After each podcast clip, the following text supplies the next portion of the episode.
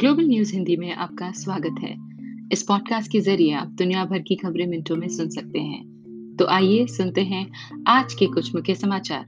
शुरुआत करते हैं भारत से। केंद्र और बंगाल सरकार के बीच चल रहे टकराव में सोमवार को नया मोड़ आ गया। बंगाल के मुख्य सचिव अलापन बंदोपाध्याय को केंद्र ने सोमवार सुबह को ही दिल्ली बुलाया था, पर वो वहाँ नहीं पहुँचे। इसके बाद केंद्र सरकार ने शाम करीब सवा पाँच बजे अलापन को कारण बताओ नोटिस भेजा। केंद्र की इस कार्यवाही के चंद मिनटों बाद ही ममता बनर्जी ने अलापन को मुख्य सचिव पद से रिटायर कर प्रमुख सलाहकार बना दिया। केरल विधानसभा में लक्षद्वीप के प्रशासक प्रफुल्ल खोड़ा पटेल को हटाने संबंधित एक विधेयक सर्वसम्मति से पारित कर मामले में केंद्र सरकार के हस्तक्षेप की मांग की है। केरल के मुख्यमंत्री पिनराई विजयन ने कहा है कि लोगों के हितों की रक्षा के लिए केंद्र सरकार तुरंत कार्रवाई करे।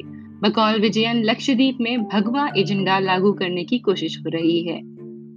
ब्रिक्स देशों के विदेश मंत्रियों की मंगलवार को वीडियो कॉन्फ्रेंसिंग के ज़रिए मीटिंग होगी। भारत के विदेश मंत्री एस जयशंकर इसकी अध्यक्षता करेंगे। फ़िलहाल भारत ही इसका अध्यक्ष है। माना जा रहा है कि मीटिंग में सबसे अहम मुद्दा कोविड 19 महामारी और उससे पैदा हुए हालात होंगे। इसके अलावा सदस्य देशों में विकास और आतंकवाद से निपटने के उपायों पर भी चर्चा संभव है।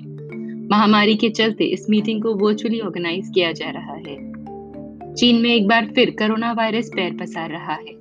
यहाँ के ग्वांगझो शहर में 30 और 31 मई के बीच 27 नए केस मिले हैं। इनमें से सिर्फ़ सात मरीज़ ऐसे थे जो दूसरे देशों से यात्रा करके आए थे। बाकी 20 केसेस लोकल ट्रांसमिशन के हैं। इसके बाद शहर में सख्ती बढ़ा दी गई है। सभी लोगों को टेस्ट कराने को कहा गया है और इसके लिए शहर में सैकड़ों टेस्टिंग सेंटर्स बनाए गए हैं। अब तक 519 फ्लाइट्स भी कैंसिल कर दी गई है। और आखिर में चीन ने ऐलान किया है कि देश में दो बच्चे पैदा करने की नीति को खत्म कर कपल्स को तीन बच्चे पैदा करने की अनुमति दी जाएगी। शिन्हुआ के मुताबिक राष्ट्रपति शी चिनफिंग की अध्यक्षता में हुई पोलित ब्यूरो की मीटिंग में इसे मंजूरी मिली है। पिछले दशक में देश की जनसंख्या वृद्धि 1950 के दशक के बाद सबसे धीमी थी। इसी के साथ आज का ग्लोबल हिंदी न्यूज़ समाप्त होता है। सुनने के लिए बहुत बहुत धन्यवाद।